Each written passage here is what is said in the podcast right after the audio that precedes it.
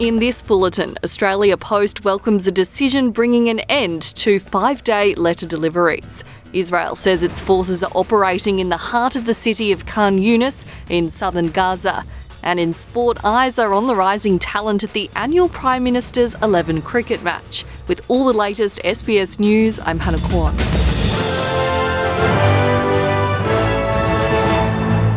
Australia Post CEO has welcomed an announcement by the federal government to modernise the self funded and publicly owned business, including the end of a requirement for five day letter deliveries. Australia Post says the loss from its letter delivery service is growing, rising 24% in the past three financial years to $255 million last financial year. That's despite investing $1 billion to respond to changing customer needs in areas such as parcels and packages via e commerce. Australia Post CEO Paul Graham says allowing the business to deliver letters less frequently will allow it to have the flexibility to factor in the true cost of mail delivery. Overseas and Israel says its forces are in the heart of the city of Khan Younis in southern Gaza in what it has called the most intense fighting in five weeks of ground operations against Hamas. Hospitals in southern Gaza are reportedly struggling to cope, with Hamas's health ministry announcing the death toll in the territory since October the 7th has surpassed 15,000 people, 70% of them women and children, with more than 42,000 wounded. Earlier on Tuesday, Israeli troops intensified their bombardment in and around Gaza's second largest city, sending ambulances and private cars racing into local hospitals, carrying people wounded in a new phase of the war. Under US pressure to prevent further mass casualties in the conflict with Hamas, Israel claims it is being more precise as it widens its offensive into southern Gaza after obliterating much of the north. Israeli military chief of staff Herzi Halevi has said that his country has moved to the third phase of the ground operations in Gaza.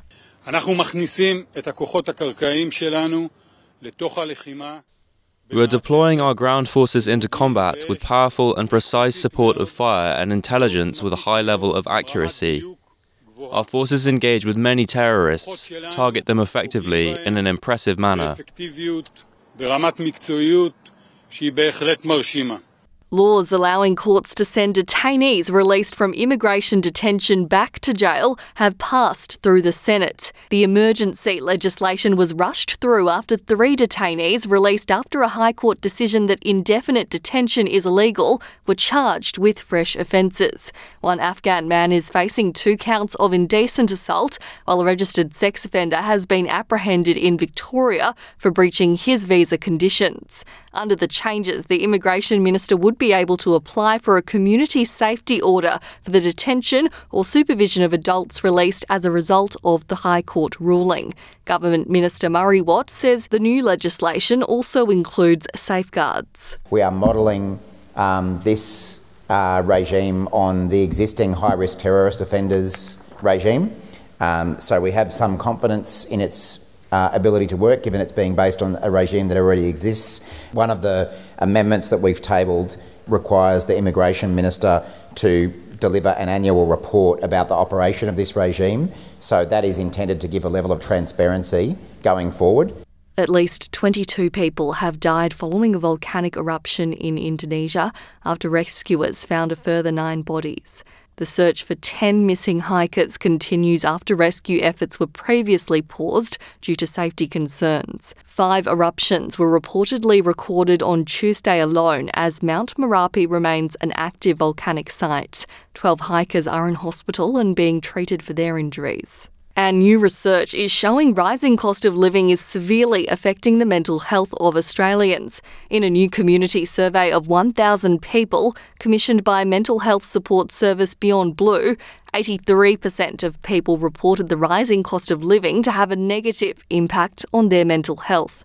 The research reveals one in five people say this impact is extreme. Beyond Blue's clinical spokesperson, Dr. Grant Blashki, says the research comes at a time when there is likely to be increased demand for support, with the holiday season compounding financial stress for many. Last December, we saw a 41% increase in contacts to Beyond Blue And so we're all on hands on deck and we can handle that increase. But what happens with a lot of people is the stresses build up over the years and then they sort of overflow as we get to the end of the year. Taking a look at sport and in cricket, interest is growing on who could potentially succeed David Warner in the Australian Test cricket team ahead of the annual Prime Minister's 11 match. From today, a four day clash gets underway between the Prime Minister's 11 and Pakistan. Australia's batting order includes Western Australian Cameron Bancroft, Victorian Marcus Harris, Queenslander Matthew Renshaw, and all rounder Cameron Green. The match will be Pakistan's sole outing ahead of the first test beginning next Wednesday in Perth. And that's all the latest SBS News. I'm Hannah Kwan.